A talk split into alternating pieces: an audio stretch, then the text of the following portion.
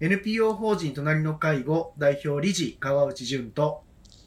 介護福祉士兼フリーアナウンサーの柴山信子がお送りする皆様の家族介護のお悩みに答えていくポッドキャストです。はい、7月最終回の放送ですね。はい26日になりました。今日もよろしくお願いします。はいお願いします先週とまあ今週はあの実際にお悩みの相談の内容からということでご紹介していますけれども今回はですね認知症の症状がある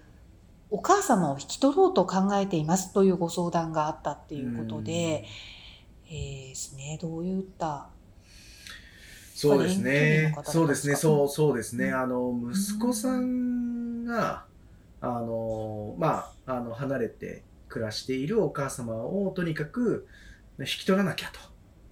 いうことで、えーご相談をいただいていますと。で引き取るにあたってどうしたらいいんでしょうっていう相談だったんですけどね。えーでもいろいろいろいろこう聞いていくとうーんどうやらこう今そのお母様が、えー受けているその、まあ、介護のサポート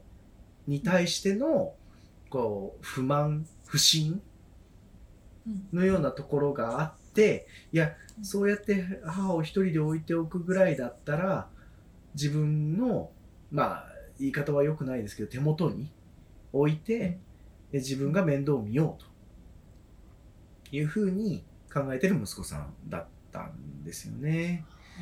うー。ん。でまあ、うん、まずその他のご兄弟にはご相談されましたか？と伺うと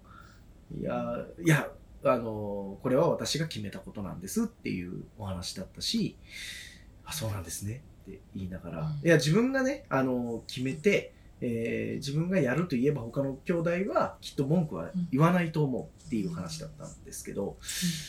あそうでしたかと。うん、でちなみにその不満ってどんなことです、と聞いたらいやええ。その母がその来てくれるそのヘルパーさんが、えー、といろいろ家から物を持ってってしまうんだよとおっしゃるんですよね。えー、とそれはあー大事な写真だったりとかええ。うーんと大事な位牌だったりとか、ほうするんだと言うんですよね。えーで、えーまあ時にお金も持って行ってしまってるようなんだというふうにお母さんがおっしゃるんだそうですと。でそうした時に息子さんとしては、まあ、当然不安うーんも持つだろうし、まあ、不信不満を持つのは当然だと思うんですけどはい、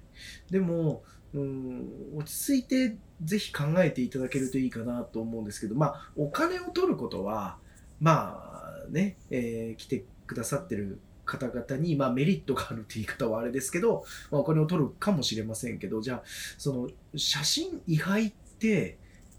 えどどんな目的で持っていかれるのかなと思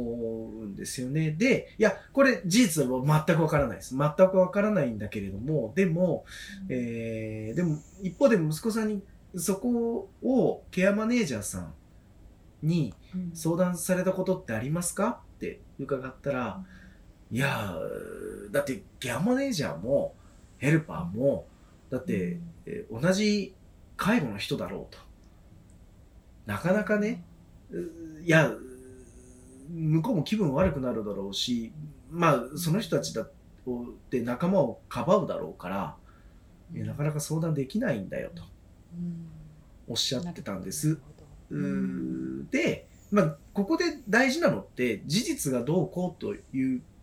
ことではなくて認知症という症状を改めて理解をしたりとかでそのお母様がおっしゃってる言葉に振り回されるだけではなくて、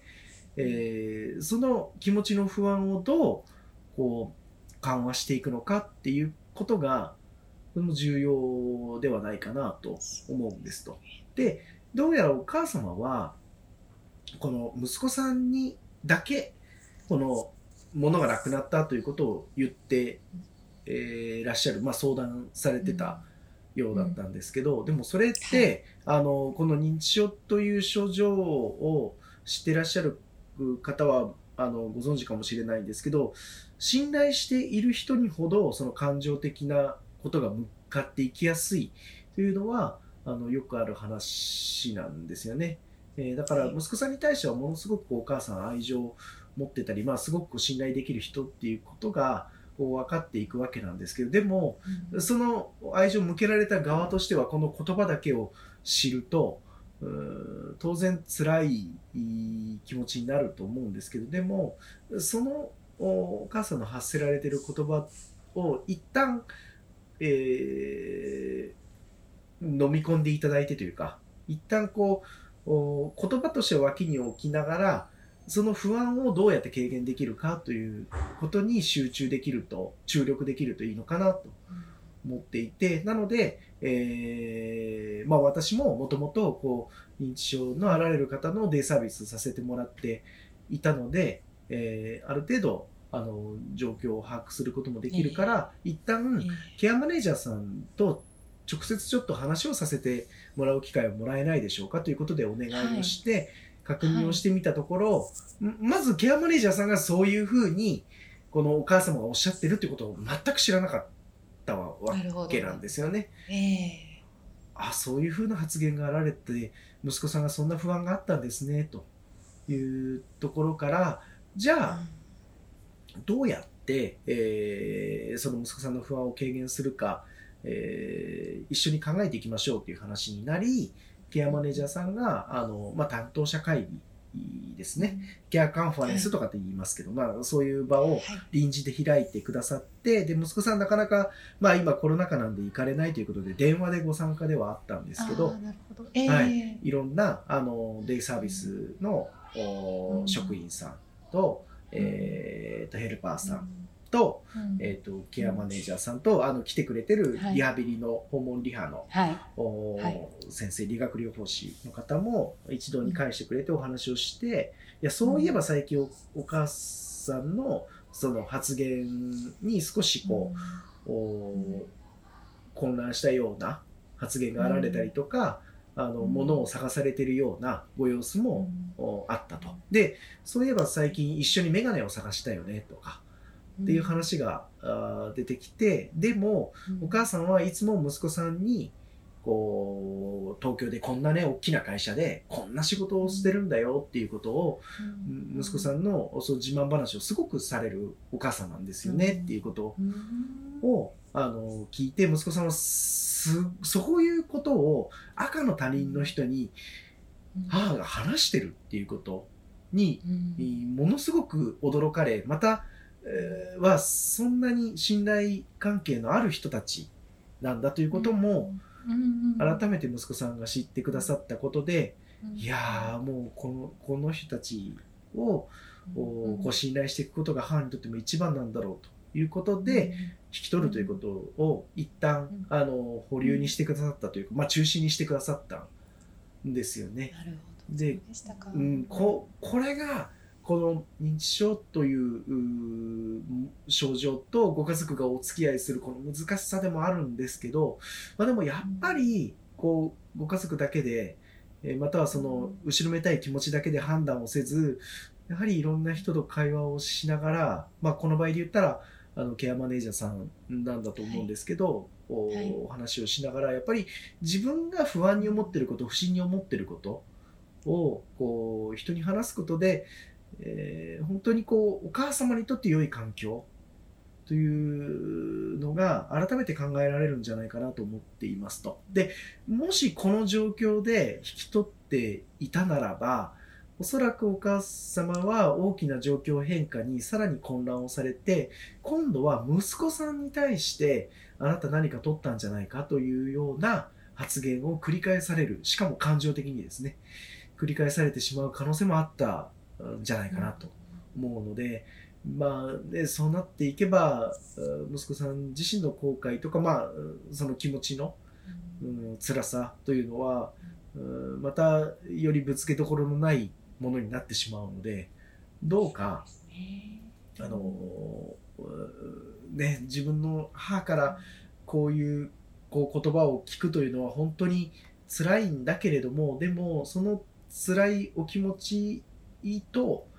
おともにですね、えーお母様が今付き合っているこの認知症という症状を一緒にですね理解してくださるような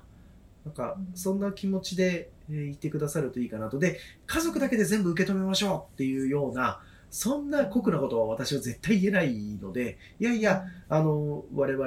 えーまあ、専門職と言われているうー者たちと一緒に考えていけるといいんじゃないかなと思いました。はい、そうですね。はい。あのひ表現されることはねいろいろ変わっていてもまあ、うん。お母さんはお母さんでいや息子さんにとって大事なのねお母さんって関係がやっぱあることがねーそうです本ね当に大事ですもんね。そうですね。あのうん。ね、うん、息子さんをこれここまで誇りに思っているお母様、ねえあーのその気持ちをぜひ大事にしていただきたいし、うんまあこのお距離感というかですね、うんえーをおこれからもお母様の症状がこう進行していったとしてもお母様が息子さんを誇りに思うようなあーそんな関係をお続けていただきたいなと思いました。うんはいはい。ありがとうございましたありがとう。ございました。皆様の家族介護に関するお悩みを募集しております。ラジオネーム、年齢、性別、家族介護のお悩みをラジオアットマーク、老人介護 .com までお送りください。